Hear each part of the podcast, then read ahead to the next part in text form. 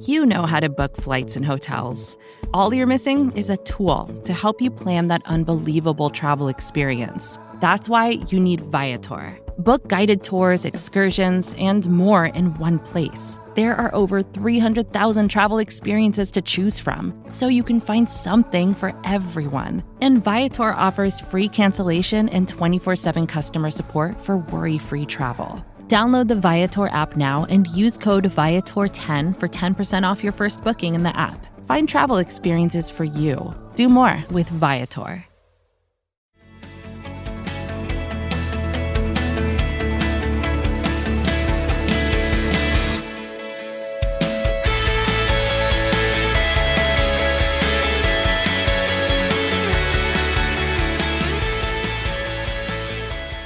Hey, everybody, welcome to Reporting as Eligible. I'm Paul Noonan. Um, this is the game between the Chiefs and the Seattle Seahawks, where Jordan Love played, and the special teams just I know, completely shot the bed. Um, and also, um, if you, uh, I, I've gotten to almost everybody who want a T-shirt, but real quick, Devin Bearwolf, get back to me uh, if you're listening to this. Email me. You need to pick something so I can go on to the next people. So uh, do that quick. Sorry, did you say his name was Bearwolf? Yes, Devin Bearwolf which is His of course name is well, it's Be- Beowulf translates to Beowulf, so that's what he's going. That's for. that's badass. And I'm Matt, but you can call Hey, me Matt. what's up. Acme Packing Company, meme weaver, and general Twitter rabble rouser. out in Kansas-Homa, getting the earlier entry this week. Uh, Cur- currently in Kansas, Home, yes. all right, a- a- and of course featuring Hey, it's J.R. Radcliffe, trending sports reporter for the Milwaukee Journal Sentinel. And uh, Paul, Paul, on your rundown, I just we just talked about this off mic, but you really want to start with special teams, huh? You really want to, you really want to make that the first thing we talk about in this of all games against the Kansas City I think Chiefs. so because like Jordan Love wasn't great, but the special teams is why they lost. So uh, Also, Okay. point a point I brought up in the pre-show. Aaron Rodgers addresses all of his his COVID shenanigans on Pat McAfee today, and the second thing out of his mouth was special teams aren't special. Okay. And you know what? I fully accept that explanation. That makes perfect sense to me. That's fine. I, I you know, I thought Jordan Love might be might be top of mind, but uh, but, be. spec- But- special teams was definitely a have, thing. have you ever seen this total a breakdown in special teams before? Uh, the only good thing about it was Corey Bojorquez's actual punting. That that's that was fine. He boomed a couple, but like everything else was bad. Like the blocking, that was bad. Holding, um, the kicking, um, the, the the punt returning, the not falling over yourself while fielding punts. Uh, all that all that was. I've never seen it all happen at the same time. And uh, it, you know, they've been bad at it all year. I don't. Maurice Drayton doesn't seem to be improving things. They seem to be getting worse, which I, I don't know. Incredible. How, So, I just did a control F on the rundown. You don't mention Danny Kelly anywhere. uh, was what would what did Danny Kelly do? Did I miss Danny Kelly? Danny Kelly was the Danny Kelly was the reason that the the field goal was blocked. I thought that was um Slayton. That was Danny Kelly. You mean Dennis Kelly? Kelly. Who's Danny Kelly? Or Kelly? Dennis Kelly. Yeah, sorry. Danny- well, I, I I- mean, I know who Danny Kelly is. He's a great writer for Yeah. the Ringer, but he doesn't block for the Packers. Yeah, so Dennis Dennis Kelly, the the right tackle, was was playing field goal blocking guard and reached instead of sitting back. I And thought that was Slayton. Ju- my my mistake. There's a great video of him just literally standing there and standing up and having two guys run by him. Yeah, so standing up and having two guys run by is very different. What what uh, Kelly did is he reached forward and got ripped to the ground. It was Oh, okay. Well, like so so watch the watch the block again and you'll watch there's one guy leaning forward when everyone else on the line is leaning back. And actually, Pat McAfee, to his credit, explained exactly how blocking for field goals works and how it's the worst job in football. it's Um, highly recommend. It sounds awful, honestly. It it, it just looks like a, a way to get poked or guys sitting on you. It, it looks awful. I don't I don't envy NFL special teams players. It just looks hmm. awful. when we talk If about you want to learn more about NFL special teams, make sure you read Nate Jackson's "Slow Getting Up: Life at the Bottom of the Pile." when we talk about special teams, I usually have I have two sort of ways that I think of it. I, I have the coverage piece, which is usually the way that if a team is going to get burned, it's going to be that way that their team that they simply cannot cover kicks and punts, and consequently the other team is constantly getting good field position. In in that sense, the Packers actually have improved over the course of the year. They are getting better at that. Teams are not burning them in that capacity. Now, I, I also think punting and kicking is kind of a weird specialty thing, but y- y- this isn't the kicking. This is the blocking for the kicking. Would you would you say that it takes a special team to do? I I love puns, and the lowest hanging fruit is frequently something that I munch on, but not here, not here. I can't, Yeah. I can't do it. Nope. Uh, on. I can't, I can't. But uh, y- y- so so, you know, some of it is just a, it's it's just a little, it's quirky stuff like. Bojorquez and, and and Wirtel not being I, I don't I don't know who ultimately is to blame. It sounds like it's probably Stephen Wirtel's snap more so than it is Corey Bojorquez's hold, but the laces being out on consecutive, you know, like it happens once, of course it does. If it happens a second time, well now it's like seriously, do you know what you're doing? Like that's that's two snaps in the NFL and they've both been the exact same wrong. Yep. Or or the holds are wrong. I mean, again, like I, I it sounds like it's more the snap than the hold, but like that stuff to me feels like it, you know, it's understandable. This is this guy is in his first NFL game. Those, I mean, you, you got to fix those mistakes. I am I am interested in. I'm surprised because ultimately the other thing I was going to say is you can boil a lot of the problems down to just Amari Rogers. He's he's not So an bad. NFL return man. He can't be considered an NFL pl- returner. Uh, I, I'm sure he could grow into that role. He's a rookie. He has the right to make mistakes. Catching punts is extremely hard. We take it for granted completely.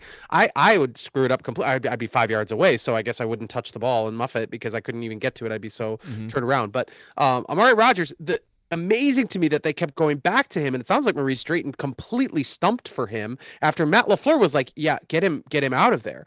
But like he he doesn't have confidence. He he can't catch the ball and he can't return it. When he does catch it, they like he might be a good returner someday, but I, I think in the short term they've got to do something else, don't they? They do because Well, he looks okay, terrifying. Ro- Rogers had that one punt return for like 13 yards or something. That was his Yeah. And last everyone- one, wasn't it? And Yep. everyone got up and applauded it like it was goddamn Devin Hester. It's like because he little did big his league. job. It's like little big league when the guy hits a seeing eye single and they're like, yeah, yeah, all right, all right, and then they look around like, oh, we're celebrating a seeing eye single. It's Exactly. probably we probably have a problem here. Like he's also not necessarily built to be that position. He, he he's not shifty. Like go look at his RAS like uh, agility scores. He's he's not good at that. It's a I feel like they're trying to fit him into a hole where he doesn't. First of all, I don't. I, I never like that pick, and I like it less every day, obviously for you know clear reasons. And I, I was used to think that my metric doesn't work on guys like Amari Rogers, like uh, Laviska Shenault. It didn't. It, it didn't like, and uh, uh, Jalen Reagor didn't like him. Um, but those guys also are, are now kind of bad, and I'm starting to rethink whether my numbers might just be smarter than I thought. Um, and Amari Rogers is like, uh, he's big, uh, he's big and squat, but he's not particularly fast. He is not particularly agile. His next best athletic accomplishment was he kicked ass on the bench press, which I don't care. Um, so I, don't I don't know that he's necessarily built to do return punts, but I also don't think he's built to play maybe professional football. So um, they, I think you should get him out of there just to see if you have anybody else who can do the job better and maybe can also contribute in other ways on the team. Like uh, I'm not happy with Malik Taylor at the moment either, but maybe you get a little more value if you put him back there and then also have him as the fourth receiver on the team. You know, um, Hey, wh- back to Mo Drayton. uh huh. Mo Drayton to me is the epitome of guy who kills the interview, even though he's not qualified for the job. Yeah, maybe Because- didn't didn't hear his. I mean, he's good at being interviewed, so I guess we have seen him. Interviewed. Yes, and that's the thing is, so like everyone talks about like how good he is at the podium, and like he talked Matt LaFleur into keeping Amari Rogers, but like the performance is there. Like we have eyes. Like he's not good. He's not a good coordinator, and and people were were in my mentions during this game that were like, oh yeah, you know, Mo Drayton is the reason that Malik Taylor fell over, and he's the reason that this, and he's the reason that that. And I'm over here like, you guys know that they started a punt coverage with ten guys, right? Like they're they're not they're not blocking gunners on punts. Yeah. They're like this is basic stuff that, that Jr. could learn tomorrow and and put. I- Jr. doesn't know anything about special teams. I'm torn between being insulted, but absolutely disagreeing with you that I could actually learn it tomorrow. what's what's what's the figure of speech like? Like I have never been so offended by something I completely agree with. That's exactly right. Exactly right. Now, wait, are, are we giving any blame to Malik Taylor? Because I am, I have been operating under the assumption the the the muff So is entirely on Rogers, not just catching the ball. he should have caught it. So it's I would say ninety percent on him, but Malik Taylor also should be more aware of what's going. Yeah, don't be Yeah. there. Like if the guy's gonna fair catch it, you don't need to be that close to him. Um, so it's a little bit his fault, but it's mostly Amari Rogers' fault for letting the Look, man, if you leave your car running in your driveway for like three hours and don't even look at it, it is mostly your fault that it gets stolen. But also, the guy who stole it is kind of an asshole. Yeah. So, so Dividing- Malik Taylor stole your car. Dividing- It's just- Dividing up blame is often difficult. I'm not. I'm not sure that. Uh, I'm not sure that comparison quite tracks, but uh, it's fine. Yep. It's. Uh, I, I'm. I'm. I'm. I'm feeling it. So a lot of a lot of blame to go around on special teams is is ultimately what we're saying. Yes, and it did cost them the game. So as we're going to talk about Jordan Love in a second, and the offense in a second, and as bad as that was, uh, special teams literally cost them the game. They they gave up at least nine real points in terms of uh, field goals missed and allowed by the other team, and and honestly, it should have been much worse than that. The defense completely bailed them out um, on the Malik Taylor muff, whatever you want to call that thing, um, holding the Chiefs to a field goal. Uh, and by EPA, they lost 13 points. So th- that ga- this game was very close. And if special teams does what they're just supposed to do, like not even be good, just be you know average, they win this game, even though they were they were bad. So it's their fault that they lost. Can we boil this down to one thing? I mean, yes, Mo Drayton not good enough, I guess, is the way to go. But like, it's also in in the same vein of it's too early to make long sweeping uh, uh, sweeping assessments, uh, which we'll touch on again later. Uh, this is still only his first season as as a special teams coach. He's he's been handed Amari Rogers. He does not have another return man on this roster other than like you know you said maybe Malik Taylor, maybe Randall Cobb. Those guys are going to be just fair catching. They're not actually So going go, to be returning. go get one. Go get a return. Well, sure, sure, sure, but that's like- not on Maurice Drayton. is True, what I'm true. saying. He can't just do that. Special teams guys have very little front office pull. um, So I, I guess But- the but I question mean, is like, what do you boil like- it down to? I I still think But, you uh, got to blame him because, for one thing, it just fair catching everything would be a huge improvement over what's happening here. I agree and- with that. and- yes. Getting guys just on the field and shoring up the blocking on. I mean, how many times have we talked about field goal blocking on this podcast this season? Uh, That is weird. like like four times. The answer should be zero. No one should ever care about field goal blocking other than the people doing it. Um, it. It's a bizarre problem to have. And the other thing with special teams coaches is uh, you got to work with what's given to you. You never have your pick of uh, of high pedigree. You're working with the dregs of the roster, and it's every special teams coach's job to whip those guys into at least a disciplined unit, even if they're not talented. And this it's hard to say they're disciplined. They're getting very basic things wrong. They have the wrong people on the field. Uh, it, it's just a disaster. So, I mean, what what's more time going to do? Is he going to learn to instill discipline better? He's not going to mold special teams players into being better players. Like guys move along before they get a chance to do that most of the time. Uh, it, it's it's your life as a special teams coordinator is to quickly get bad players to do specific jobs well. And if you don't do that, Well, like, especially when the Packers special teams has all these stories of like, like high caliber starters going, "This is bullshit," and then stepping in, and Allen Lazard going like, "This this isn't gonna happen again," or Yeah, AJ Dillon. that's having his weird, too. First tackle since high school. That's a good point. AJ Dillon had not had a tackle Allen Lazard put himself in on special teams. That's a thing that happened. That's a real thing that happened. You should Mo Drayton should have been left on the tarmac because of that. Yeah, that's uh that's kind of a convincing argument. The the argument that this isn't a job of of long this isn't a long term like get your players ready over the course of the year, over the course of several years. That's not how this works. This is a absolutely you must make the plays that you get each time count and and not, you know, not cause your team to lose. So At least you could say they probably you, you figure special teams is going to cost them a game once this year. At least it's not in the playoffs and you know, law of averages says it'll probably only be one, right? yeah, well, do you remember when? Do you remember the last time the Packers lost a weird game to the Chiefs? And and it was just it was just a random loss in the season. I actually It was don't. it was in it was in 20, 2011. Packers lost a random game to the Chiefs during the season. It's what made them fifteen and one. No, And no, like, oh ho hum, no big deal. Was that the Chiefs? I then- thought it was the Bengals. I guess it was the Chiefs. Good point. Chiefs, and then and then the Giants came in and used the Chiefs game plan to whoop the crap out of them. I just, you Well, know, no one's going to use this game plan to beat the Packers because this was a series of special teams flukiness and a backup quarterback. So this Uh-huh. ain't going to do it. Did you guys see? Okay, so uh, I guess Mike McCarthy was like very anti special teams and was like going forward on fourth down, even when the analytics said that he like shouldn't. He always ranked very high in terms of aggressiveness. That is true. And uh, Brett Kollmann was like, was like, Mike, it's okay for your special teams to see the field sometimes. And I was like, Brett, as a Packer fan, no, it's not.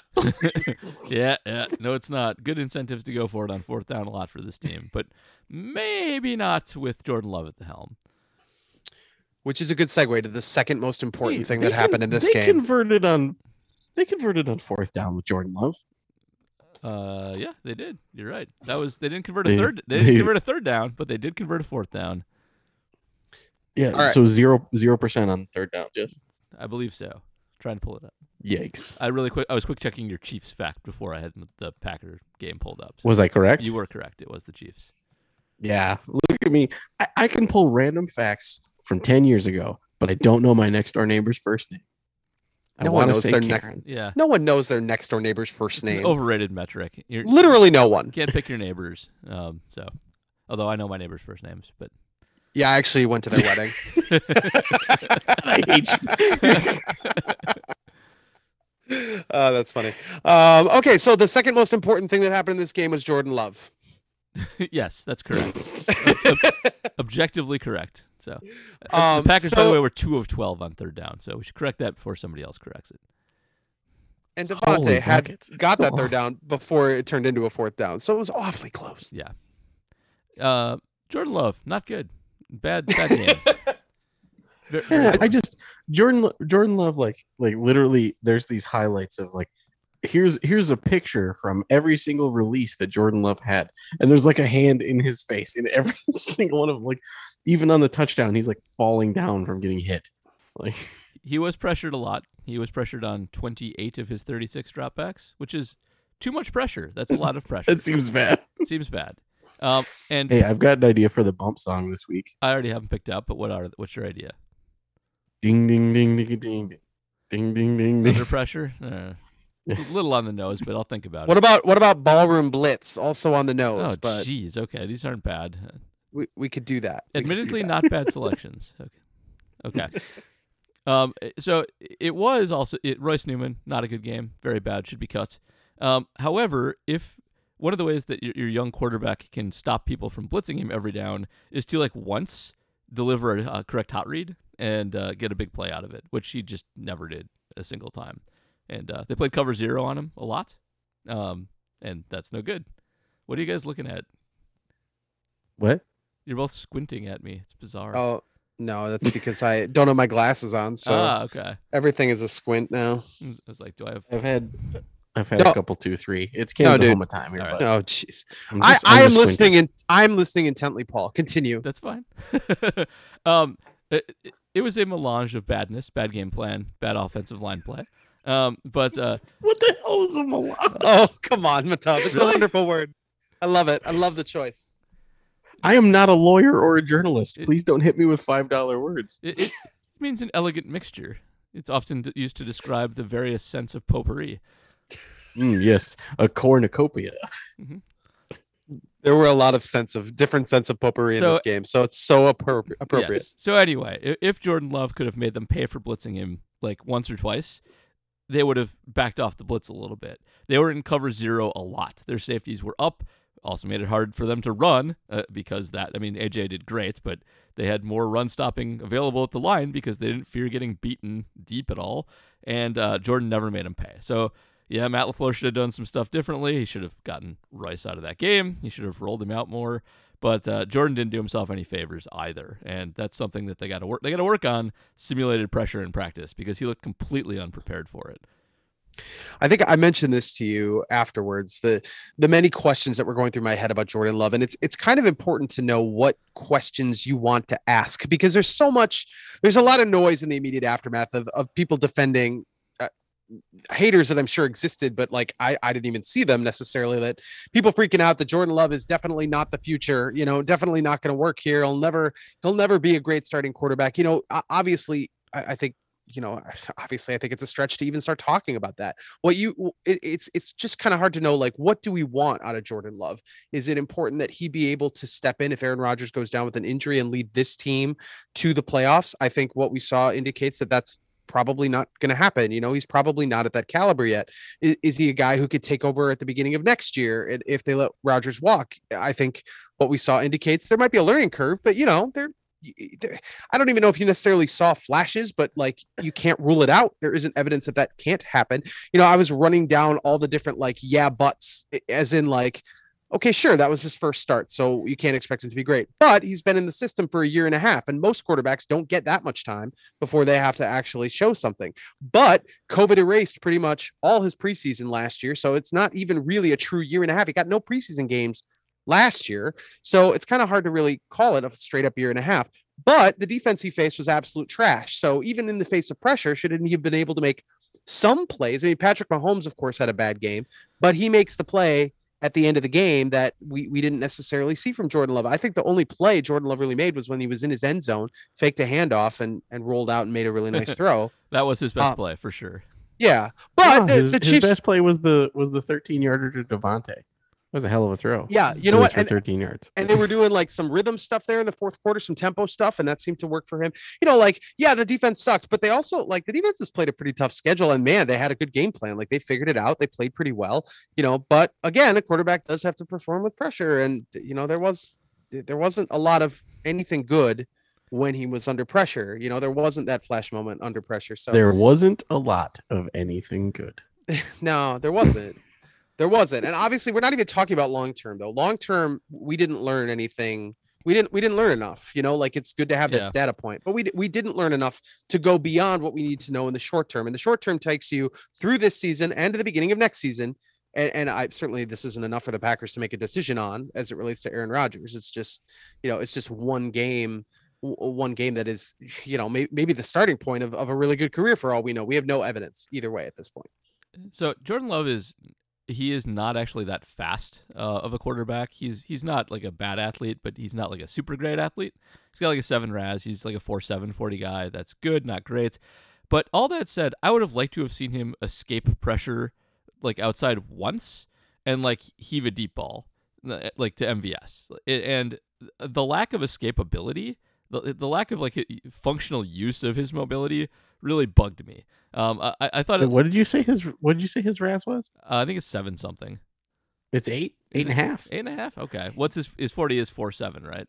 His his forty is four seven, but he's a okay. phenomenal jumper. Good jumper. Like he's boo okay. he's buoyed by his jumping. Oh, that's so his explosion is great. Not not the most useful quarterback statistic, but uh, his short shuttle is awful. His three cone drill is okay. Okay, so not, he, he can jump straight up. Not agile, not straight line speed. Um, but like that first rushing attempt, he should have jumped instead because it looked very, very bad. It did, and uh, but I, I feel like you a lot of times with young quarterbacks under pressure, you do at least get some glimpses of um, using the young person athleticism that that you still have to actually escape by time, let your receivers do something, and then actually hit them for a big play or two. And that never happened. He never escaped long enough to actually get anything down the field. And more often than not, he just ran himself into pressure.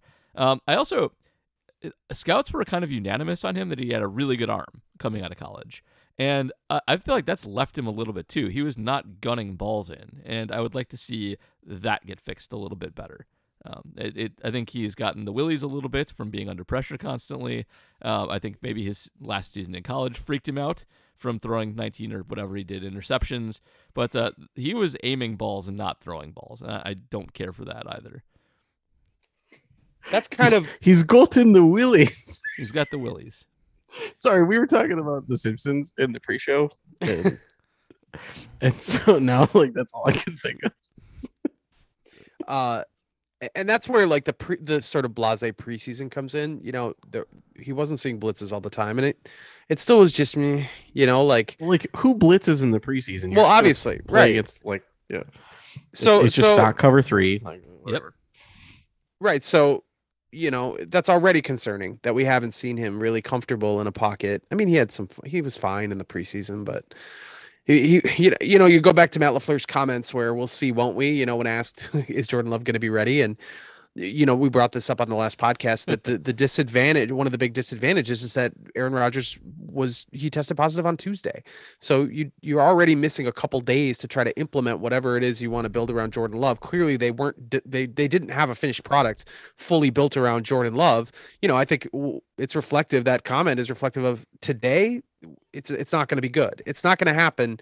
You know, he's not going to be the guy who leads you to a victory. He might keep you in a game long enough, and I think he did actually. I think he feels, you know, his his actually raw numbers aren't even that bad for a debut performance, yeah. but um, he his, I, I, think he, he did enough. The first half. He finished the first half with a better passer rating than Patrick Mahomes. He did. Patrick sure. was awful, and uh, uh, in the, in those numbers, he did get bailed out by Randall Cobb, who'd made a sensational catch for his biggest play of the game. And uh, AJ Dillon kind of saved his bacon, or was that Marcedes on the just yes. jump throw in the middle? Mer- Marcedes caught caught the uh, negative one the negative one yard. Yeah. I mean, really a baffling decision. Yes, should not have thrown that. And his interception wasn't good either, but it was late in the game, and he had to start throwing the ball downfield a little bit. But like, so so the from a turnover standpoint, it wasn't a total it wasn't a total disaster, but like, uh I also I think that Davante Adams did him a disservice. Um, not his fault. He was on the COVID list until Wednesday, right? Um, like he, he didn't practice with Davante Adams basically all. That's week. correct. Yeah, Thursday was the first they had him back. So I, I maybe would have gone with the route of using Davante as mostly a decoy in this game because like Davante is kind of a chemistry receiver. There's a lot of getting open off the line and knowing where he'll be and back shoulder throws. I mean, there's not a lot of him just running square ins and, and nines and stuff like that. Um, and I, I feel like it's one of those things where it really pays off to play with him a long time. It, it you know, if you've got like Tyreek Hill on the other side, you can just send him long a bunch of times and maybe hit it one or two of those. That's fine. That's not Davante's game. Um, and they targeted him 14 times. Like, and chemistry clearly wasn't there. That's that's a lot of Davante Adams ineffectual targeting for guys who hadn't practiced together kind of ever since Davante barely played in the preseason too. You could write a whole ass blog titled Davante Adams ineffectual targeting. Probably true, actually. Paul will be over here and be like, you know what? I hate smoke screens. do you know of any? Ex- are there examples, Paul or Matt, of quarterbacks who who got better without the game action. You know, like Aaron Rodgers obviously sat for for several years before he got his first shot, but there's still that 2008 season where he was good, but he wasn't. Yeah. He wasn't. Um, you know, um, nowhere close. Have any quarterbacks? Is, is Mahomes maybe an example of a guy who Jimmy just like Jimmy Garoppolo? but he's not good. Um, but he, he, but he was really good after sitting for a while. No, you're right. Initially, he, he walked on the field and was really good, and that might have been a mirage. But Mahomes is probably the best example, at least the best recent example. Um, but most quarterbacks don't sit. Uh, most most first round quarterbacks especially don't sit. Most of them do right. play in the first season. So it, it's actually hard to find too many examples out there. Usually when guys aren't playing, it's because they're bad. Um, and they they don't turn out good because they're bad. You don't get the Aaron Rodgers situation very Ooh. much. Kirk Cousins. That's a that's actually pretty good because Kirk is actually pretty good, even though he's weird. Um, just smoking some meats. What a weird guy. Um, so I mean, yeah, that's not that's not bad, but it really is kind of I think Mahomes and and Rodgers and um, Favre. Packers have it in spades. Yeah, but Favre was not good initially. I mean, he you could you could see the he flashes, didn't take a whole but, season. Yeah, yeah, yeah, and I, I think like uh, the on the Green Nineteen podcast with uh, my colleagues, you know, Cassidy Hill, Tom Silverstein, Ryan Wood, they were talking about Trevor Lawrence, trying to compare it a little bit. That Lawrence has made a lot of mistakes with turnovers and whatnot, but the accuracy is there right out of the gate. The mm-hmm. accuracy is right there, and and so I mean, no one's comparing Jordan Love to Trevor Lawrence necessarily in terms of prospect, long term prospect or anything, but I guess that's probably the biggest concern is the accuracy is something. Yeah, like like every skill, I'm sure he'll get better at it or can get better at it, but but not not seeing it. You know, seeing those floaters. Yeah. Which you know, some he had some interceptable balls that weren't intercepted. The, the one where Davante had to play defense on, a couple early in the game. Which granted, there's nerves there, but like it was just not. It didn't feel again doesn't feel like that's a guy who can lead you to a regular season victory this season, and that might be where they need him next. Yeah, I think the theory on sitting a guy is you can work on that kind of thing in practice, on just footwork and accuracy and, and timing on getting the ball out. And the knock on him in college was he was not an accurate passer in college. Aside from all the interceptions he threw, even in his good season, in his second last season, um, he was not one of the more accurate college passers. He he was an explosive guy, but he was low. He was a middle tier accuracy guy, and uh, that tends not to improve. I I would have told you that the one exception to that is Josh Allen, who seems to have taken a bit of a step back from that so far this year. Speaking of Trevor Lawrence Yes. versus versus Josh Allen. So um, uh, that building accuracy has been very difficult, and it's one of the reasons prospects that aren't accurate in college tend to bust out to to not be good in the NFL. So seeing his ball placement still be pretty rough is not a good sign. It's the kind of thing that should have improved. Like I understand freaking out when you got guys running right up the middle at you unblocked. Uh, that's totally understandable. But uh, even on his clean pockets, his ball placement was not great a lot of the time. Well, didn't he have he had a free rusher on like 14 of his 30 whatever? it was a lot. backs? Yes, it was not good. That's insane. 14 free basically- rush. Yeah, so basically Spa- is it Spagnolo? Was that the Yeah. yeah, Steve Yep. Spagnuolo is their defensive coordinator. Yeah, so Spagnuolo in the in the first half saw that he was getting pressure with four and it was working pretty well. So then after that he was just like, "Okay, we're going to blitz every single down." Yeah. Have a nice day. and and they never stopped it, so he never stopped blitzing. Matt LaFleur had a bad game. We should we should not mince on that. Like he he called a bad game. He did not put Jordan Love into a position to succeed, and uh, it was it was rough going for him. I think what's so surprising and frustrating about that is we just came off a game where Matt LaFleur had a phenomenal game. Yep. You know, they were handicapped by not having their three best receivers. So he altered the game plan, fit it perfectly to what they had, and they were able to beat uh, an undefeated team on the road. Like, how do you, I, I get it. Losing your receivers and a quarterback are two completely different things, but like we just saw the adjustments in action. And then, then you get a game where it feels like you know a lot of people said this. It's like they called uh, a game plan for Aaron Rodgers with Jordan Love at quarterback. That's what it looked like to me. Uh, they did not use any of the tools that he has that are different than Aaron, and it uh, it didn't work because they're very different. Oh, they people.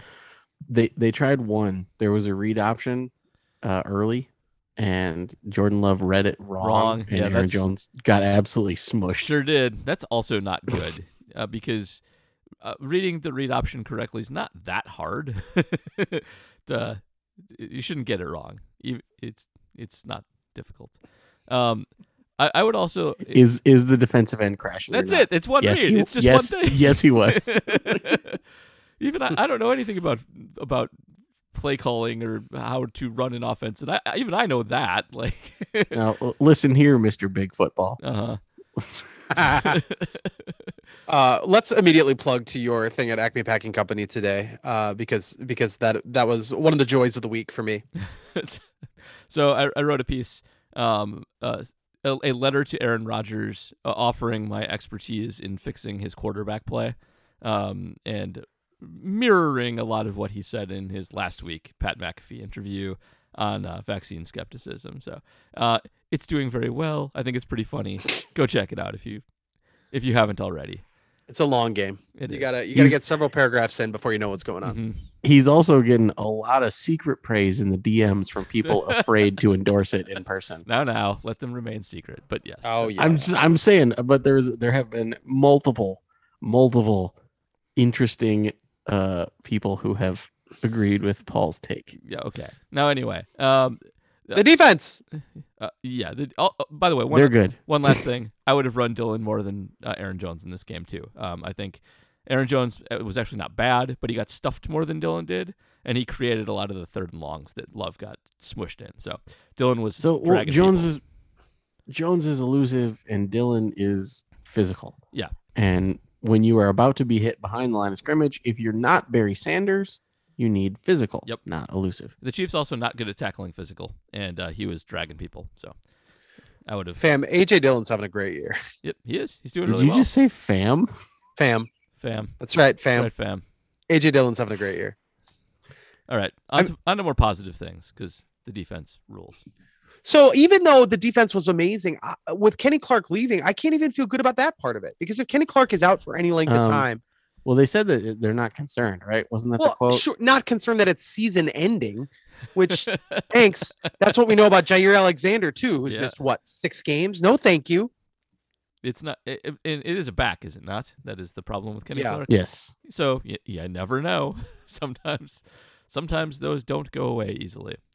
But uh, uh, I mean, Stokes and Clark missing most of the game, not great. But it hasn't seemed to matter. I mean, the Chiefs' offense has not been their usual selves, but they came into this game ranked sixth in DVOA. Patrick Mahomes is still one of the best quarterbacks in football, and even without Kenny Clark and their other starting quarterback, they completely shut them down. It was a very impressive performance.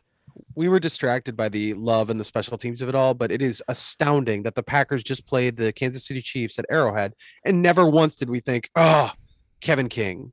Yeah. Given the fact that Kevin King was in there the entire time with Okay, Rasul there was- Douglas. There was a couple times where it was uh Kevin King, but it was scheme. It wasn't Kevin's fault. Yeah, I think Like- Kevin played pretty like- well. Yeah, but like playing ten yards off on third and four, like that kind of crap. A Kevin King staple, Like, but yeah. again, not his fault. Well, yeah, they Yes, were not- they not were Kevin's great. fault. They were fine. I mean, you think of the touchdown over the middle. That's just a that was just a well designed play, and you know Travis Kelce got open. That's not on the that's not on the cornerbacks. So, So, there like, was there was a, a, a big play to Kelce for like 20 yards or something where they ran flood, which is you essentially run two people on parallel routes with one slightly deeper than the other. Yep. And the, the two defenders peeled off to go at whoever was underneath, and the person underneath wasn't Tyreek Hill. Why in the hell would you peel off Travis Kelce One, ever? one person made the wrong read. That's simple as that. But it was it was like uh, It was Hardman, uh, wasn't well, it? Yeah, it was Mecole Hardman. Like, who cares? Mecole Hardman gets it underneath. Oh God. Yeah, I mean, fine, but generally speaking, they were awesome. So who cares? Uh, and, and you know, I Yeah, I, I'm just I'm I'm at scheme more than the players. I had forgotten that Kansas City scored on the very first drive, Yep. that 15 play drive. So after that, the defense really rose to the occasion. yeah, it, it really showed up great after that, and I think they realized that they were going to be able to keep everybody underneath, and and they stuffed the run. Well, actually, they got run on a little bit, but they stuffed it when they needed to. They showed up big on third downs and fourth downs, and um a- and kept ev- they tackled in front of them. Like I haven't seen a Packer team that's good at tackling in uh like since 2010. It, they're very Yeah, I was gonna say tackling. 09 probably. Yeah. um, it, it's very impressive, and the tackle Krys Barnes had to uh, to stop Damian Williams from scoring was like one of the best tackles I've seen in years. You just don't see guys stop their forward momentum like that very often anymore. It was he stood him up. Yep. It was it was the opposite of the Bo Jackson Boz tackle. Like like that's, I'm trying to figure out why they lost faith with Krys Barnes in the beginning of the season, or or, or maybe maybe this was part of part of the grand Well, plan or whatever. Krys Barnes has been visibly doo doo like a lot. This was to me this was out of left field. Like he's been serviceable at best when he's having a good game. This was him playing out of his mind to me. Like if, if he repeats this performance, I will happily eat crow on this. But to me, this was his magnum opus. He was pretty good last week too, though, was he not? He was good last week. He- Sometimes it just clicks too. I mean, uh, new system, and maybe he just had to figure out where he was supposed to be running, and finally did. I mean, if Ty Summers tries to make that tackle on Damian Williams, he flies in, he flies into the fourth row and um, gets spiked by Damian Williams in the end zone. I forgot about Ty Summers. Uh, do you think you think Ty- Rashan? Go ahead. Ty Summers is a T Rex. That's why he can't tackle. Tiny he has a big arms. head and little arms. He also doesn't weigh enough, but yes, he is a T Rex too. He has tiny arms. Is Rashan Gary going to make the Pro Bowl? Probably not, but he's on. I had to think about edge rushers real quick. I don't think he is, but he's clearly very, very good at like he, he's going to be one of those underrated um, guys people mentioned like, oh, we should consider Rashan Gary, and then like next yeah, next year he'll make it. But like Za'Darius Smith to this point. yes, like Za'Darius Smith. So yeah, um, I don't think he'll make it this year. I mean, maybe he'll rattle off like a six sack game or something like that and get into consideration. But he he- he's really become a much more polished pass rusher. It used to just be run as fast and hard as I can and get pushed into the backfield or lose contain and have a guy run by me. And now he's flattening out. He's like doing cool moves, eh, like teaching his work done. Rashan Gary. Um, usually, like Gary's kind of like um, Josh Allen and Jordan Love that way. Usually, it's very hard to train the raw guys to do that kind of thing. And he is starting to show that with him, it was that draft pick was good, and he is learning and looks like a fully developed pass rusher now. So, um, kudos to Gary for that and for the Packers for actually developing him. But man, that guy's a monster. That was a great game against a, an elusive quarterback. Uh, th- this is something that comes up a lot when you've got injured players and then they come back and the team maybe doesn't necessarily maintain the level that it's at. I, I, I you know, I would certainly. I, I no nobody's going to say no if like suddenly Za'Darius Smith, Jaire Alexander, everybody was healthy all at once. But do you think that the Packers have found a rhythm where they maybe, you know, I don't know, like is is that is it possible that that what I think to be a usually stupid narrative is it possible that there's some truth to it with with the way that they've been able to to keep things together, that their pass rush has been able to have success. You know, maybe maybe they want to ease those guys in slowly. I don't know. I don't know. It's possible. Um, it makes a lot of sense to do that. Like, uh, and there's no. The other thing is, there's no reason for the Packers to rush people back right now. They they have a lead to play with and a, a terrible division full of just complete suck. So, um, well, even if it's not like a plan, they have the luxury of being able to to do it. And uh, I mean, I think they maybe kind of have. Kevin King looks healthy more than anything else to me. And it may just be that they have upped their threshold for putting guys back in. And arguably, I would like to note every single time Paul has mentioned that Kevin King looks healthy, he immediately gets hurt the following game. it's it is a it is a curse. It's a real curse every single time. I mean, I'm, I'm sure you can I, find a lot of correlations with Kevin King getting hurt during games. It's not just me. I, I don't know if we've ever I d- don't remember any reference to Kevin King being healthy on this podcast. Yeah, so. it seems unlikely.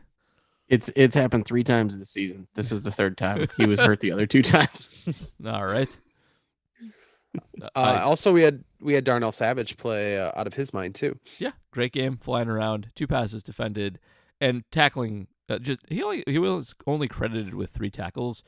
Feel like there was more than that. Um, feel like he blew up. Maybe they were all high profile, but he blew up a bunch of guys. Um, prevented a lot of first downs, and um, I I don't remember a better Darnell Savage game um, outside of this one. Safeties were great in this game across the board. Amos was too, but uh, Savage looks like he's coming into his own a bit, and uh, that's nice to see as well. Didn't Savage have like a stupid good game against the Bears as a rookie? Uh, yeah, but I kind of he did, and, and, we all were like, "Oh, we got something here." I think maybe had like two picks or two sacks or something like that. But I almost don't count. Okay. I almost don't count that, um, just because I you don't like count the Ha Ha Clinton Dix games. I don't. I mean, he was a miss. He's always been a missile, and that sometimes will lead to some splash plays, even when he's not that great in the back end. Um, this was a very complete game from Darnell Savage. He did not really get smoked, and he did a nice job of everything in front of him. When is when is the last time Packers weren't worried about their safeties? 2010. Yeah, I mean the answer is 2010 to all, everything defensively, right? Like that, that's it. So the question is, how repeatable is this? The Chiefs' offense isn't as bad as their defense, but the Chiefs' offense has been sputtering a little bit. Patrick Mahomes or no, so is this the i mean like do you watch this game and think okay they actually have a super bowl caliber defense because that's what that was that was a super bowl caliber defense in action do we think that's actually what they have or is that just you know go i mean i'm sure we need more data anyway but like is that just yeah. a flat potential flash in the pan I think they have a Super Bowl caliber defense when they're if they get everybody healthy. Um, I think they have a, an average to above average defense when they're sort of at normal NFL we got some guys hurt level, which is good. That's all I want. That's all I've ever wanted out of the Packer defense. But I think this is a, a easily top 10 and better than that defense when they have Jaire and Kenny Clark and now De'Vondre Campbell anchoring the middle and Rashan Gary playing out of his mind and Darnell Savage playing like a good NFL safety with Adrian Amos. Like that's that's an ex, an outstanding defense that they have. And if they can get everybody back right in time for the playoffs, they will surprise people with how good they are. Hmm. Joe Barry, man. I know, but hey, got, hey, do you guys want? Gotta do give, you guys want to take it back? You want to take back no, main thing you said about Joe Barry? Got to give credit where it's due. Like Joe Barry's, he's coordinated a good defense this year, and, and good for him for doing it. Yeah. So uh going around the division before we get to questions. Um the Bears game was uh, was an LOL because they found a way to snap defeat from the jaws of victory. Uh, but as you noted here, Justin Fields got better throughout that game and is getting better over the course of the season, as one would expect. Um, seems like he might be on target to be a problem starting like next year, maybe. Yep. Uh, and you can't help but wondering if they would have played him in the preseason with the first team and given him first team reps and uh, started the season with him instead of Andy Dalton. If he might even be even further along, and if they might have a win or two that they don't have. Um, but uh, they might be a problem. He he is getting consistently better, and um, uh, that I mean he was very impressive against a very good Pittsburgh defense. Um, and and the, dropping it was a very bare thing to do. But uh, you know they're probably not going to win this year. They can use the draft capital because Lord knows they just pissed that away. Um, but uh, they, they've got the makings of a good quarterback for the first time ever. It's not good for the future because you know Jordan Love didn't look as good as Justin Fields. I know, it's true though. Let's talk about Justin Jefferson though because um, that was amazing. Do you know what you know what I'm talking about, right? Matt looks questioning. You don't? Have you not? Nope. Have you not seen the Justin Jefferson highlight? Are we talking about like when he was waving his arms? We are talking about that. Okay. yes. yeah. Okay. So Why isn't that a meme yet? I, I- feel like it, it should be a meme all over the internet. you, I- I have seen you it- used it I've as a seen it with- meme for running I- to a yeah. buffet, and it was great. I know. Why why is no one else fo- picking up on that? Like, yeah, they I've announced seen it- there's brownies. That's with, how I'm uh, running. I've seen it with Yakety Sax once. Yeah. I think it Um, should be a meme for anything. Anytime anybody's excited for something, like me, me going to an X, it should be. If you haven't seen it, go to Twitter and find Justin Jefferson. For I, I still haven't seen an explanation as to why he's doing it, but like waving his arms frantically like a windmill, going to block somebody and getting knocked on his ass. It's fantastic. It's like kids kids kids at Christmas level of Yep. enthusiasm and body control. but he's a, he's such a phenomenal athlete. I can't believe he run he ever found the time to run like that. It was so weird. Yep. I love it. All right, let's get to questions because the Lions had a bye, so who cares? And uh, everybody else in the NFL who mattered at all lost their game and was pathetic, which is, you know, hey, great. The Packers lost like no ground. Yep. Josh Allen sacked Josh Allen. That was a very important moment in my life. Yep. Uh, over in the AFC. Nexus of the I'm really happy. I'm really happy that I can bust out my takes about the good Josh Allen again, meaning the defensive player. meaning the defensive player. Okay. Vacations can be tricky. You already know how to book flights and hotels, but now the only thing you're missing is, you know, the actual travel experience. Because is it really a vacation if you're just sitting around like you would at home? You need a tool to get the most out of your time away. That's where Viator steps in. You can book guided tours, activities, excursions, and more in one place to make your trip truly unforgettable. Viator has over 300,000 travel experiences to choose from. Everything from simple tours to extreme adventures and all the niche, interesting stuff in between. So you can plan something that everyone you're traveling with will enjoy. Real traveler reviews give the inside scoop from people who already been on the experiences you're considering, so you can plan with confidence. Free cancellation helps you plan for the unexpected, and 24 7 customer support means you can travel worry free. Download the Viator app now and use code Viator10 for 10% off your first booking in the app. Find travel experiences for you. Do more with Viator. Get ready for the greatest roast of all time the Roast of Tom Brady, a Netflix live event happening May 5th. Hosted by Kevin Hart, the seven time world champion gets his cleats held to the fire by famous friends and frenemies on an unforgettable night where everything is fair game. Tune in on May 5th at 5 p.m. Pacific time for the Roast of Tom Brady, live only on Netflix. Are we not going to spend any time on Seattle? Yeah, we have Seattle. Seattle's next. We're we're. Well, you, I you know- said we're. I'm sorry. I said said we're go to moving to- questions. There's a whole other team to Yes, talk you- about. I'm so annoyed. uh, oh, oh, by the way, um, you guys are you suggested bumper music. I was going to use the the Succession theme song for one for the intro to the show That's a good one. because of Surprising number of people I don't think realized that's the music he had chosen for that uh, Russell Wilson for his hype so video. Dumb. Oh my god. It was weird. he's such a weirdo. like he, he and Aaron Rodgers are actually very similar in some ways. Although Russell Wilson is vaccinated and uh, did do a, an hour long special with a bunch of other celebrities to promote vaccination. So at least Yeah, he's but he that. also promotes educational football bread. He does. he does promote educational football bread. He thinks nanobubbles cure. He's got his own things. It, he's not great. He's a big weirdo. He's good at You know football what, though? though. Yeah, He's good at football. He's Wisconsinite, sort of, kind of tangentially. and uh and if he's Wisconsin vaxxed, legend. I'm I'm cool with that. If he wants to be part of an hour long video special about getting vaxxed, cool with me, man. Oh, I'm good with that. Hey, what was what was Russell's master's in? I have no idea. Because he went to Wisconsin probably. to get his master's, right? He was- did, yes. He was a grad student transfer. I'm That is correct. probably f- football bread is probably. I'm guessing he didn't finish. Maybe it was baking. yeah, dude. Um, Sometimes you just need to play so Russell Wilson Meat actually actually because yeah, I- it's bread. Yeah, gotcha. that low hanging fruit.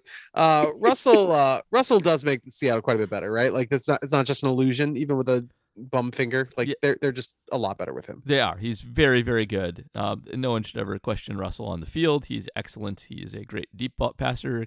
He makes good decisions. He runs. He, he makes their offensive line much better than they otherwise would be. He's the only reason Pete Carroll still has a job. Um, he's one of the five best quarterbacks in football. He's great. So uh, it it is a tough. It, it's very similar to the Chiefs game that just happened, but it's a tough assignment for them. They're dealing with another good mobile quarterback with excellent receivers, and they're going to have a tough. Like if the defense ended up having a bit of a letdown this game, I wouldn't be that surprised. Um, they Seattle, unlike um, Kansas City, has managed to attack teams deep this year. They have not been bottled up by cover two or anything like that. Um, partially because Russell's very patient and will wait for people to get open super duper deep. And DK Metcalf and Tyler Lockett are both awesome receivers. So, um, this is going to be much more corner dependent, like a much less zony game because they are top heavy. Like those guys are better than everybody else on the team at catching passes, so you don't have to expend your depth quite as much. Uh, you got to be good at the top and not as good at the bottom.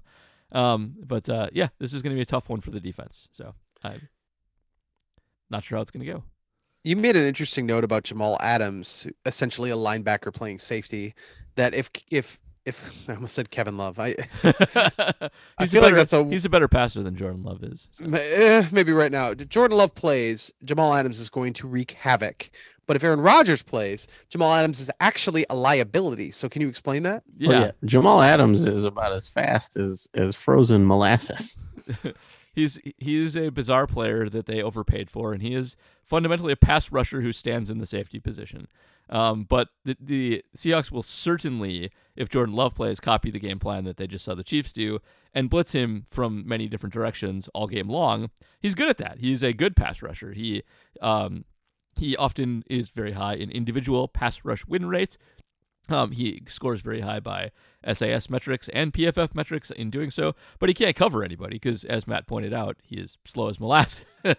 so if you can get him matched up on um, anybody but Marcedes, he's a huge liability in coverage. I don't know. I, I would love to see him and Marcedes. Actually, foot I would race. That too. Um, that would be outstanding. Um, but uh, yeah, if Aaron plays, he, he will work Adams into mismatches and abuse him all game long. And you know, if he blitzes Aaron, Aaron doesn't care. So um, he, he's a he's a huge factor in this game, depending on who actually goes. And uh, early early word seems to be that Aaron's probably going to go, though he hedged on Pat McAfee today. So we're we're not sure, but we think he's going to play. said- What was it? There, there's a chance I play, but it's a very small chance or something Wasn't like it the that. No, other way around. Other around. way around. Yeah, some people did post that, but it was it was more like there's a small chance I don't, Don't play. play. But I think that, Oh, I think I- I'm reading that, and I could be completely wrong. But my my suspicion is that he's just not sure he's going to test negative back to back days. That still Yeah. has to happen 24 hours apart. You know, once the 10 days are up, you still, or I mean, even beforehand, you still have to have negative tests 24 hours apart before you can play. There's also there's also a litany of tests that you have to go through. Right. Um, Heart exam, of like heart things exam, like that. yeah. Yep, you have to be cleared by a doctor. I I probably shouldn't just assume that that will be rubber stamped, but like that is that is still part of the equation as well. and the the Packers do have notoriously one of the most conservative uh, Yeah, medical staffs. this is this is Aaron Rodgers though. Uh, so That- something that something Paul that you don't have listed on the rundown, at least that I don't see. Um, Eric Stokes, th- they mentioned once again not season ending or whatever, but they that was also they think he'll be back this week. Yes, I think so. They mentioned it wasn't serious. So Stokes and DK Metcalf are an interesting pair because they are athletically similar in that they're both incredibly fast in a straight line, but turn like a school bus. So I love that. I that would very- I would very much love to see DK Metcalf versus Eric Stokes. Um, I Eric think, Stokes. I think it's a good match. I, I think Paul, and again, this is speculation, but what you're talking about this team not needing to really push anybody, I think that might be an example right there. You know, they know they're seven and one going into this game, which truly doesn't matter as much as an NFC game. Seven and two. Well, seven and two now, but I'm I'm talking about going into the, Oh, into this game. Maybe that's why Eric Stokes doesn't end up on the field. You It know, he's hurt very in well warm ups. and they didn't want to do any long term damage to him. Totally possible. They're playing with house money a bit, and I wouldn't be surprised if that was the reason. Makes a lot of sense. Yeah. Yeah.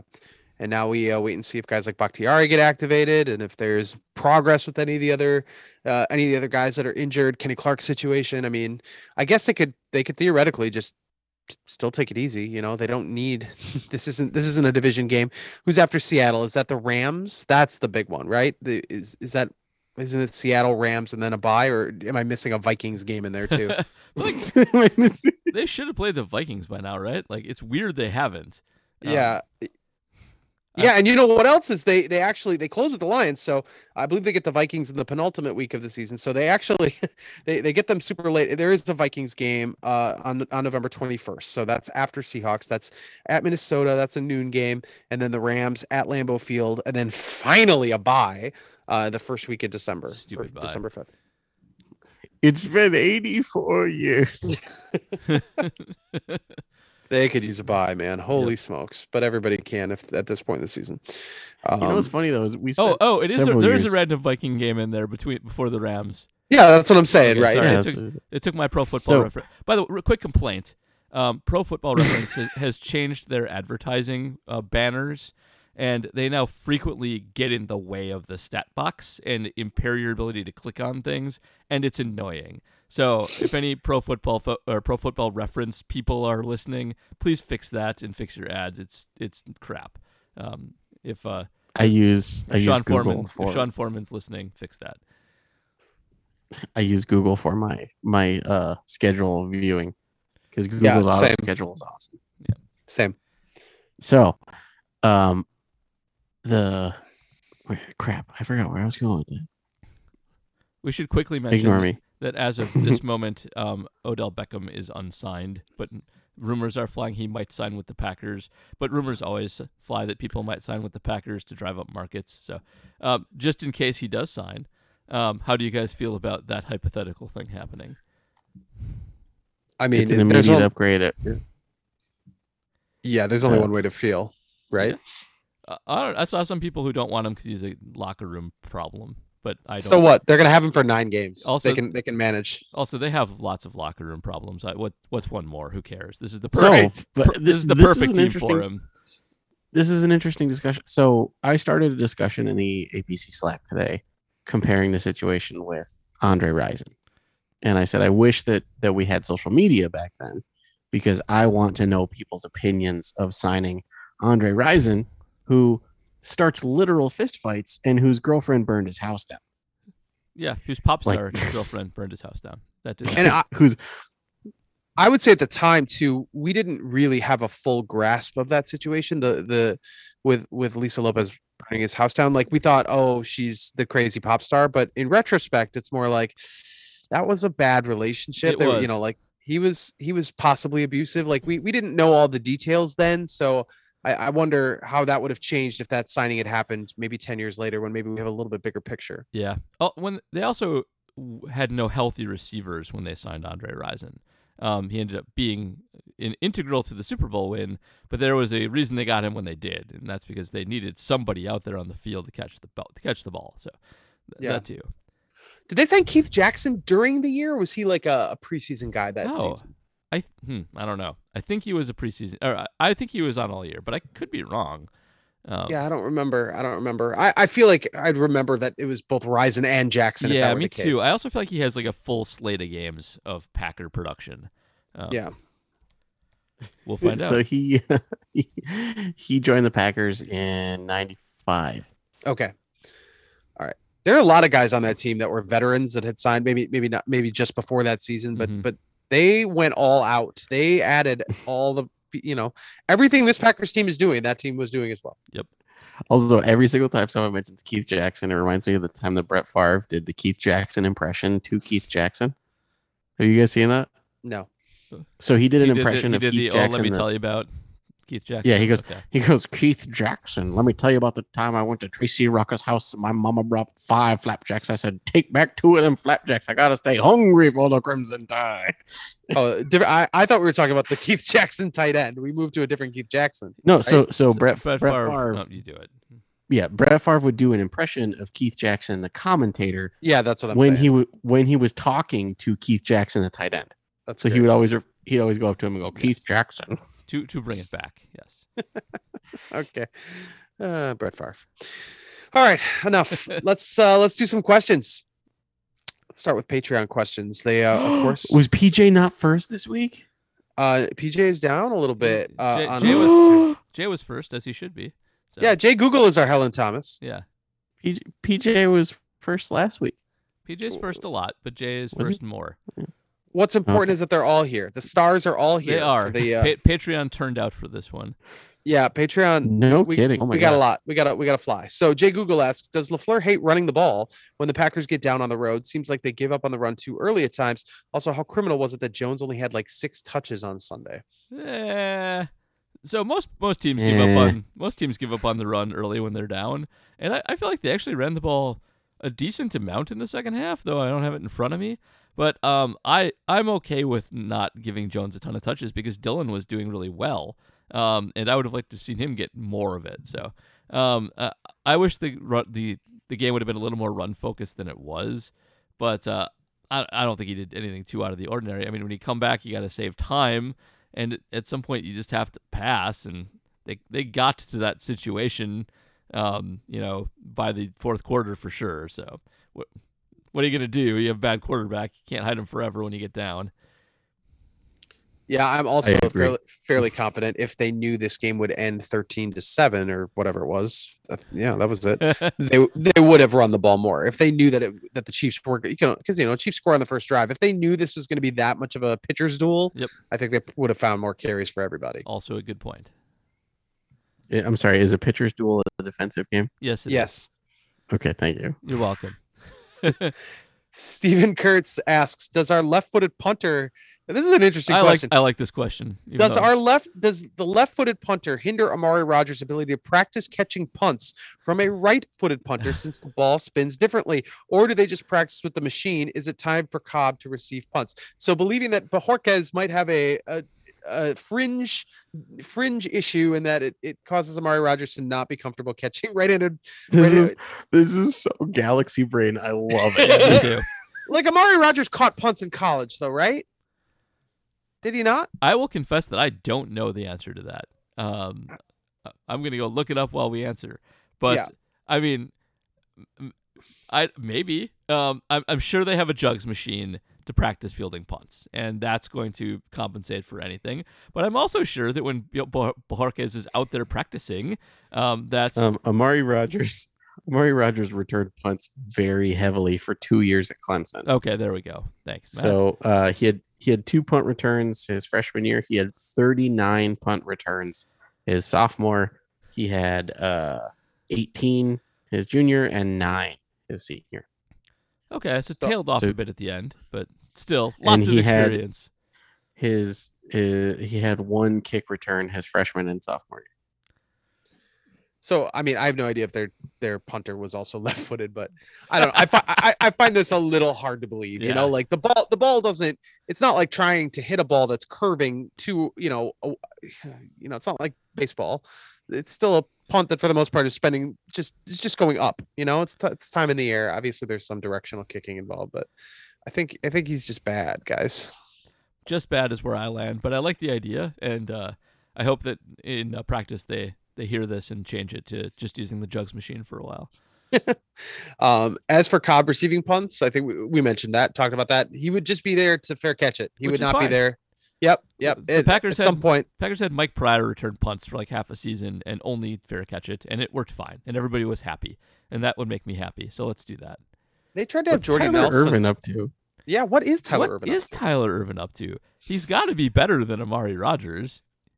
Like he clearly is. Maybe he's on it. I don't know. Maybe he actually caught on. The thing is, they're not Uh, going to waste a roster spot on a guy who's exclusively there to do this. I mean, Amari Rodgers is there to to learn how to become a slot receiver. So Tyler Ervin is currently a free agent. All right. They should. So there you go. There's your there's your intro to Mo Drayton. Mo Drayton, instead of banging the table for Amari Rodgers, goes, maybe we should just stash this dude in IR and go sign the guy who literally pulled us out of a punting hole. Yeah. I'm go. pretty sure Tyler Ervin tweeted during the game too. I don't know if that's true, but I remember seeing somebody respond to him. Uh, I hope it's I- true. I hope it's true. Yeah, someone's gonna fact check me on that, but uh, I I'm, believe I'm loading up Tyler Ervin's Twitter as we speak. I believe he was watching the game. uh, so we- okay, so Trevor Davis on November 7th tweeted, catching punts ain't easy. And Tyler Ervin said, People will never understand the skill it takes, lol. yes, yes, yes. So Sign two, me. oh, two man. Packers legends. Either of whom should be returning punts. Uh, PJ Vessels asks, did this team just become a defense first team, or is that a combination of Casey not being very good and the defense playing even better, knowing that Rodgers was not there to bail them out? Yeah, even even with that performance, I'd have a hard time thinking of this as a defense first team. Yep. Got to see more than just this game. And when Aaron's back, their offense will be good. So they're still an Aaron led team, offense first team, but defense looks good. Got to that that's a good thing. But yeah, it's not like they're going to be like the monsters of the midway, uh, leading the team into the playoffs. Not going to happen. Jason Albert asks, five years from now, who will be remembered as who will be remembered as the bigger D bag, Favre or Rodgers? For a long time, Favre had a huge lead in the counting stats, but in the last year, Rodgers has the has run the two minute drill with lethal precision. I don't think you can discount a wily veteran who really wants it. So I love the question. Me too. Not to, not to discount some some Favre shenanigans that happened after he he like he he did some bad stuff, and also if we would have had more internet and phones when Favre was playing, um, we would have a lot of bad pictures of Brett Favre. However, uh, I think Favre is more of a a dope, um, which is better than Rodgers, who I think is actually a little malicious and has some You mean bites. how Favre a- accidentally stole three quarters of a million dollars from the state of Mississippi? like and, yes like that uh, other things too but um uh, Favre, Favre is viewed as a dumb old country boy and that or or how Favre was was tricked into recording a racist cameo. Sorry, I forgot, Favre did a lot of I forgot about that. forgot about that I forgot too. about that. Incredible. oh Incredible. jeez anyway he's he's he's not a smart man um aaron rodgers aaron rodgers is, is kind of mean so i'm not sure um I, I i suspect Favre's aw shucks goes a long way with people um and that he is still viewed as as mostly a fan favorite pretty good for a long time especially as people get older and start to forget like we forgot about the racist cameo thing uh, and I suspect Rodgers, like he had, he I think got a talking to by his agent over the last week that um, he was losing advertising and um, changed his messaging a little bit today. But I don't think he's good at keeping. When he retires, I think he's going to go full blown. Um, I say what's on my mind all the time, and uh, and end up on like the radio or some nonsense like that. So Yeah, I think that's a, the radio. the radio.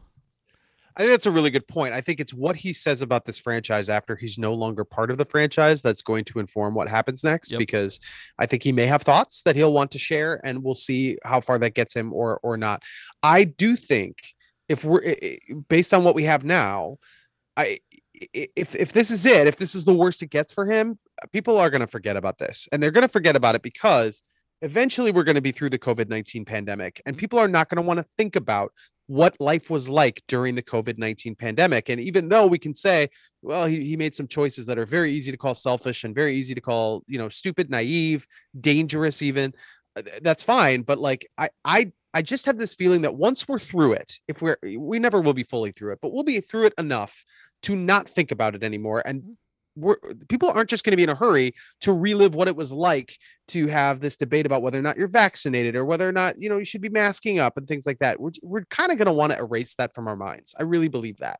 Uh, maybe i'm wrong but uh, i think that if this is as bad as it gets, I think Aaron Rodgers is still going to be very, very beloved, especially and sucks to say it, but it's true, especially if they end up winning a Super Bowl or uh, or you know having having a great finish to the season. I, I think he will his his legacy will remain very secure in Green Bay, unless unless he burns it all down when he walks away. Yep. I think he'll burn it all down when he walks away. Put me down for five bucks on that. All right, all right. Five bucks on Aaron Rodgers going full Greg Jennings sister. Yep. All right. Uh, Tim Brown asks, how much money did Rodgers lose because he got COVID and couldn't play, or did he restructure in a way to not lose money because he doesn't really get game checks? Tim Brown also asks, is the decision to switch long snappers a bad one? I realize those are two separate things. I don't know and no. I know. Rodgers Rodgers did not lose a dime for uh, for missing a game. It's been structured. It's sort of structured that way. The only way that they could lose game checks is oddly enough if a unvaccinated player leads to an outbreak, forcing the cancellation of a game. Then both teams will not get paid that game. That game check. Uh, it is one of the many things the NFL has implemented to increase peer pressure on uh, on players to to get vaccinated because obviously they could that could eat into the pocketbooks of a lot of guys. It Doesn't seem like this year we've come close even to an outbreak that could cause a cancellation. So um, Yep. that's that's a bit of a long shot. Only caveat there is that Rodgers and Allen Lazard were both fined fourteen thousand dollars today for being at the Halloween party. So that's that's Yes. the only money that they lost. And the organization fined three hundred thousand dollars, which is not nothing for a, a person for a franchise. Maybe it is nothing, but uh, the the fines that the fine for speci- specifically for Rodgers is absolute chump change. Uh, probably more meaningful for Allen Lazard, but uh, um, yeah, the three hundred thousand was a, was a little eye opening that they really hit the Packers. it is worth noting that I have seen multiple people reach out to Allen Lazard on Twitter and ask about Venmoing and Cash Apping and whatnot because Great. many people believe that his fine was unfair. whatever. Yep. Uh yeah, whatever. Like, you know, I mean, that's the other thing too. Like Aaron Rodgers is now the face of this, but there are still a lot of other players. I mean, Allen Lazard's, you know, he's been doing Zoom interviews all year. It's it's been no secret to the people covering the team. De'Vondre Campbell's been doing Zoom interviews this year. So like there are a lot of guys on this team. I I shouldn't say a lot, but there are other people out there in the NFL who are still following this very same thing. They're just not going on the Pat McAfee show and giving their full side of the story. So eh, to their to their benefit, Yep. I would say. But uh, anyway, as far as long snappers, Don't I don't know. yet. What do you what do you think? Matub, you're the long snapper guy. Um, I just I, I I- my answer is colored by how much I disliked Hunter Bradley. So I'm just gonna say no. It was not a bad idea to change long snappers because it goes with my narrative. That is true. Uh, you'd like to think long snappers who are primarily in the league with one singular job could, uh, you know, they could find somebody to do the one singular job who's an expert at that one singular job, and uh, we'll see. Time will tell. Anyone know what uh, Brett Goode is up to? nope. Brett But- Goode, Trevor Davis. Let's get the whole band Yep, back together. Tweeting with Trevor Davis and Tyler Ervin about things. Mhm, mhm.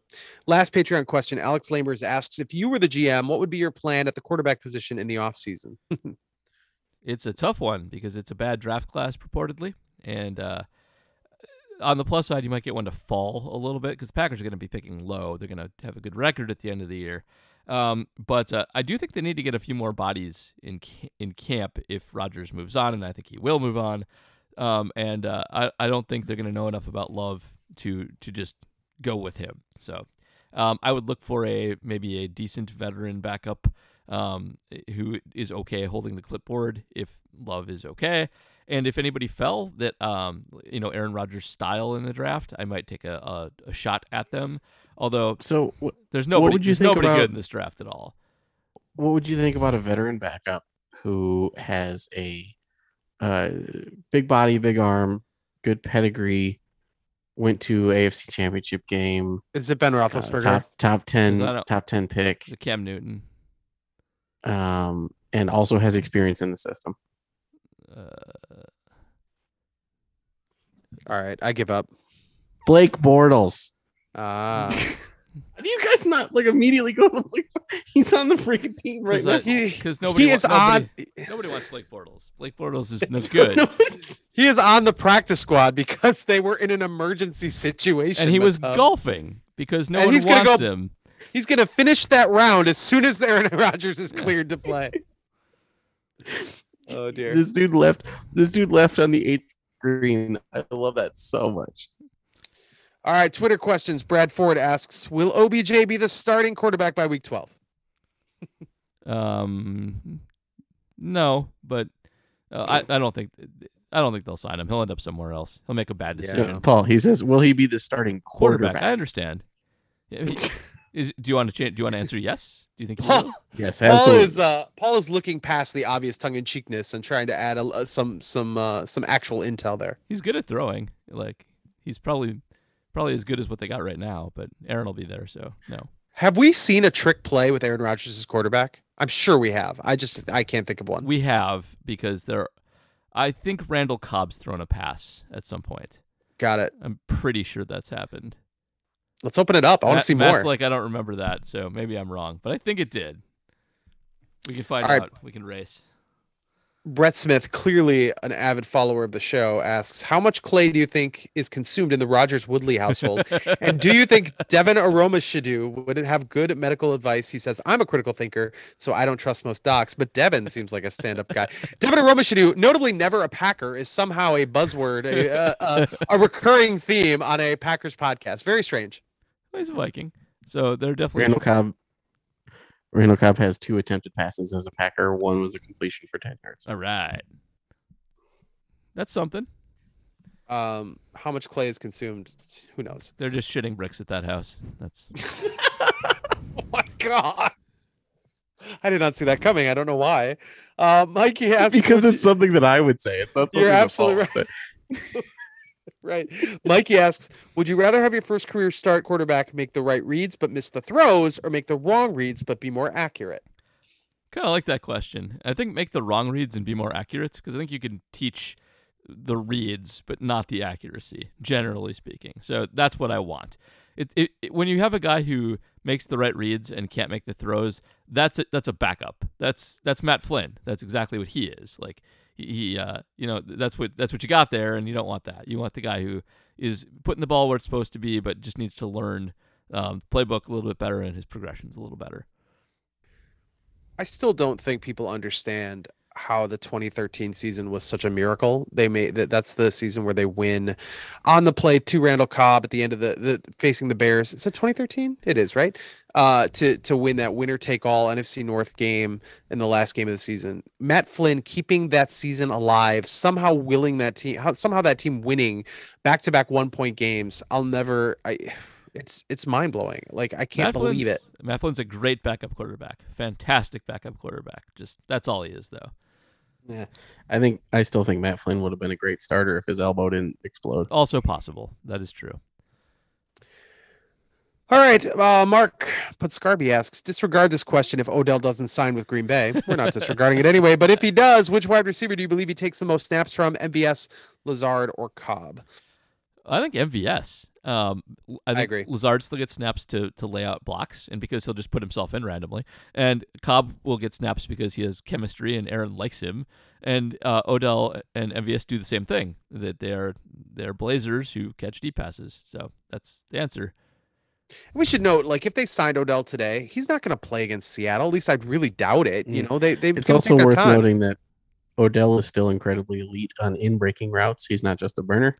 Fine. Um, if if you look at his if you look at I his saw charting, the I saw the he- chart today too. I was in the same thing. you look at were. the chart. Paul, look at the chart.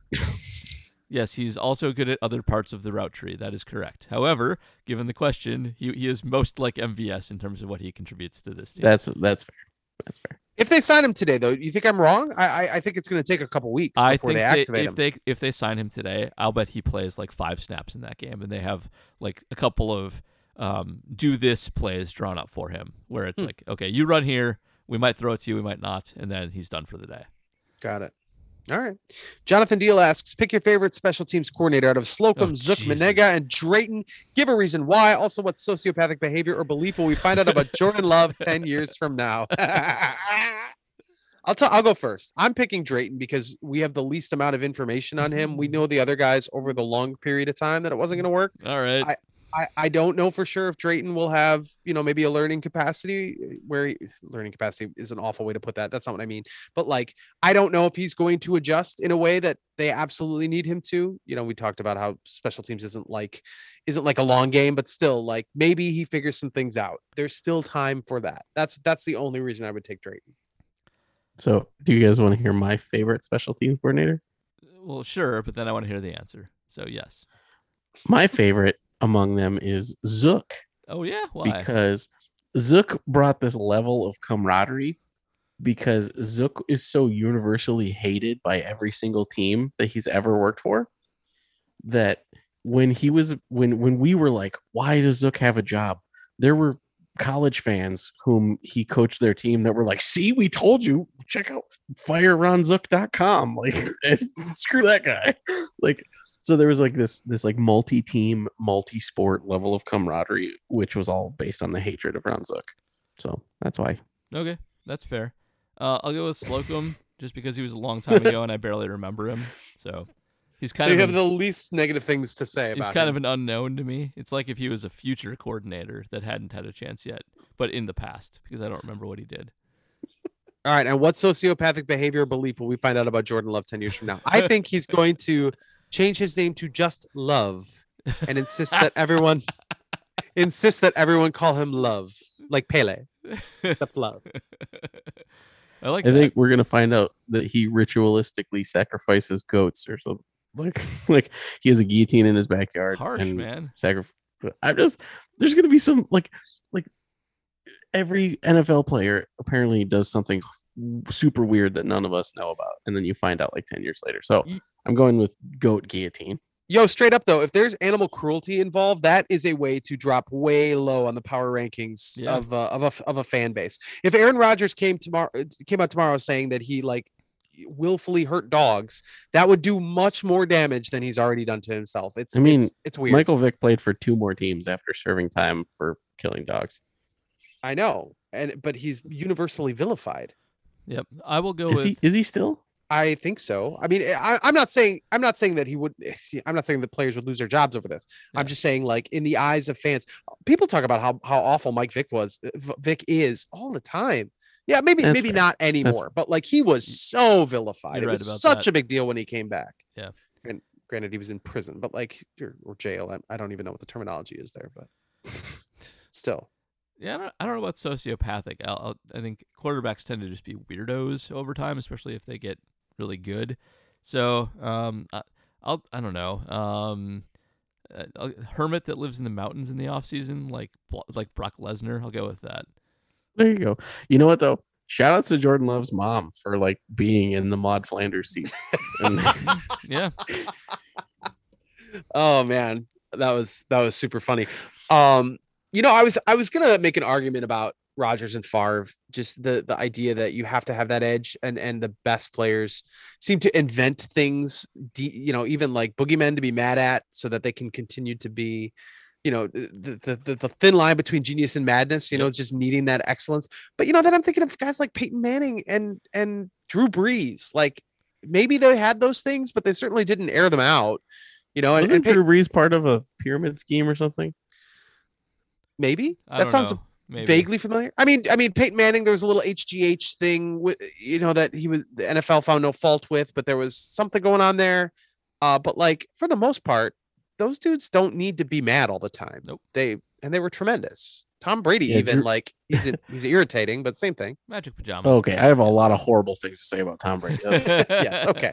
Um, I, I, I'm Drew- not saying I love the guy, but like you know, okay, Drew Brees shilled a pyramid scheme, and uh, Peyton Manning gave explicit instructions on how to beat the concussion test. Oh, that's fun. Okay. yeah, there's uh, there there are like miniature skeletons in the in, in closets there. I, I'm not. You know, you're in the public eye long enough. That's absolutely going to come to light to some degree. Uh, But to to me, it would be Philip Rivers. Like that is that dude. You know what you get with Philip Rivers, and what you get is pregnant. oh jeez yes he is he has supplied the world with many young many young philip Riverses. Riverses. Uh, conrad Kirsten Hey, asks sorry, who who wins? Who wins in a family scrimmage? The Cromarties or the Riverses? i mean i'm gonna go cromarties they've got more nfl players at this point in their lives Do they? No, I'm talking. I'm talking just. Oh, just Antonio kids. Cromartie's kids. They're gonna have communication issues because he can't remember their names. He's not gonna remember the play calls. Jeez. All right. Uh, Conrad Kirsten asks, is Dillon a better running back than Williams? Jamaal Williams, I assume, is who we're talking about. Yeah. Jamaal's having a really good year until he got hurt. They're both very good. So I, I'm not. I think you're kind of splitting hairs. But um, in terms of going forward, I take Dillon because I always take the younger guy, and he has shown enough that I think he's a good player. But Williams, He's also cheaper. He's cheaper. uh, but but Williams is really good. He he has a very high success rate. He's very good in the passing game. Um, Dillon is still not uh, often trusted in pass blocking, and Jamaal Williams definitely is. So um, for one game, I probably want Jamaal Williams to anchor the back of the offensive line to get a few hard yards. Uh, also, but uh, I mean, it's one of those things. They're both they're both good. So either either one's fine. All right, last question. Scott Hartle asks, are fans psychologically better off that Rodgers deceived uh, deceived fans on the non-vax status? Eight weeks without worrying or adding to the offseason and early season drama circus, bonus mocking cousins. Hmm. And when we find out we're seven and one and know our quarterback will actually be immunized for postseason. So red pill, blue pill question. Okay. Um, Uh, actually be immunized for postseason is is a little so so I assume that's a that- reference. does it count once you have it? I don't think it So does. when he when he comes back, you're free from testing for 90 days. which is a window that will bring us right up to Super Bowl week. So in theory, he's gonna need to not have COVID between you know during Super Bowl week. But uh, and also, the NFL considers you completely fully vaxxed with one uh, dose after infection. after infection. So if if he really wanted to get like back in the good graces, he would put up with his worries of sterility and and I will bet so much money and- that he will not get any vac any COVID vaccine. oh yeah, absolutely, absolutely. So that's not happening, but that's interesting. Um, Super Bowl week, very interesting. Uh, there should be a show about trying to keep him away from other people that week. Dude, what if what if the Packers go to the Super Bowl and Rodgers gets COVID the week before the Super Bowl? uh, it'll get buried. It'll get buried. It'll never happen. I I, You I don't. I'm not a big think Rodgers believer. plays with? Yeah, You think he plays with COVID? I'm not a big believer in NFL conspiracy theories all the time. I think I think it gets buried. I mean, I, I think I, I think nobody says anything and he just plays. Anyway, to answer the question, I, I want to know the truth. So I would have liked to have known that he was not vaccinated, so that we could have talked about it a lot and made fun of him and stuff. That's that's how I roll. I get that's a, that's what I would have wanted. But I see your point. Um, not Hey, on this on the subject of making fun of quarterbacks for doing stupid things, have we ever seen Aaron Rodgers grill before? Uh, you mean uh, the act of grilling meat or the front of his truck? Yeah, like like what the, the making meat because like we make fun of Kirk Cousins for his vaccination status and his stupid weird grilling on Instagram. have we have we ever seen Aaron Rodgers cook? I don't think so. Does so. Aaron Rodgers eat eat food? I don't. I don't think he wants to portray himself as the kind of person who grills. I agree with you completely on that, Paul. Yes. So we have not seen that, and we never will. You know, I, I mentioned something t- interesting, or not interesting, but but sort of tangentially related to this on the podcast you and I did, Paul, right after sort of the revelation that he hadn't been vaccinated. That athletes uh, are in a tough position where you know they're sort of being made they, sort of have to reveal one way or another if they're vaccinated especially in the nfl where if you're not vaccinated you get this 10 day bump automatically which which de facto reveals that you are in fact not vaccinated Yep. and and and the question i have is like for a pro athlete what you quote unquote sign up for as you become rich and famous and successful is is your you know your health status is that on the list of something that you must reveal? That it's it's sort of a this thing that was created purely by covid where you know people are compelled to say what whether or not they are vaccinated for, in certain situations. I, I i wonder kind of out loud if if athletes kind of got boxed in there to the point where that might not be something that you would think they've technically signed up for.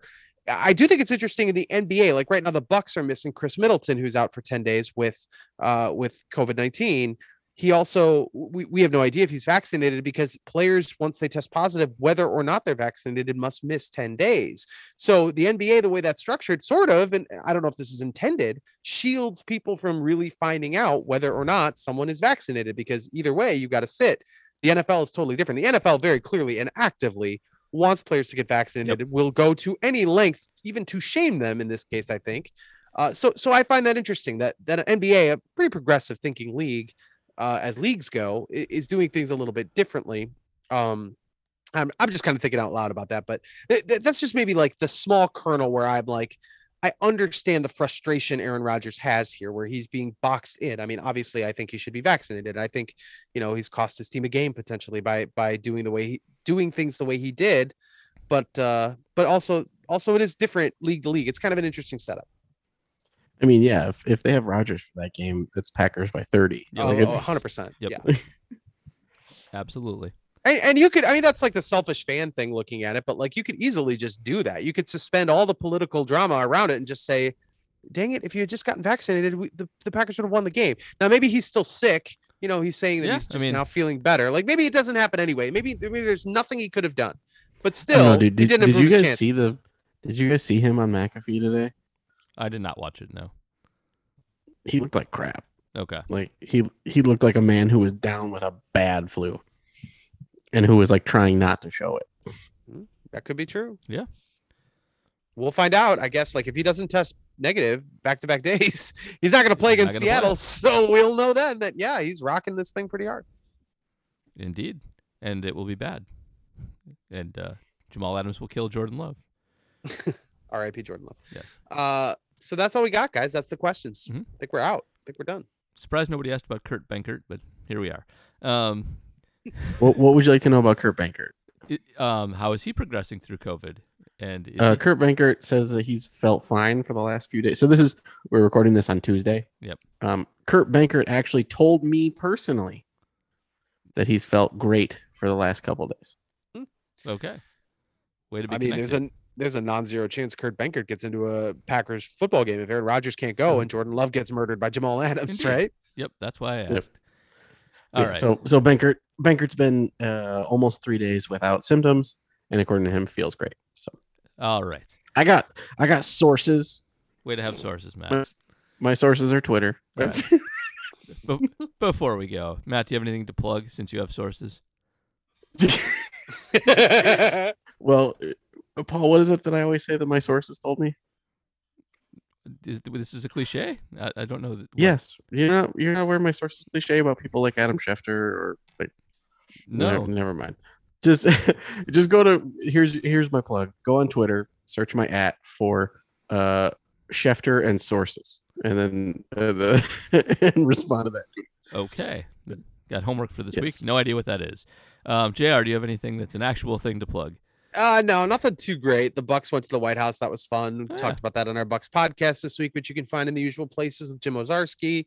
Um, we also have I got another Badgers live blog coming up this weekend. Badgers are against Northwestern. They're going to win the West now, barring an upset. So life is interesting for the Wisconsin Badgers and their their fan their fans. Uh, it got weird fast. yeah, yeah, and uh, it, it did a lot going on in, in sports. Basketball seasons, college basketball seasons just kicked off. Bucks are obviously playing. Uh, you know, Badger football rounding. Good time if anybody was interested in getting a digital subscription to the Journal Sentinel.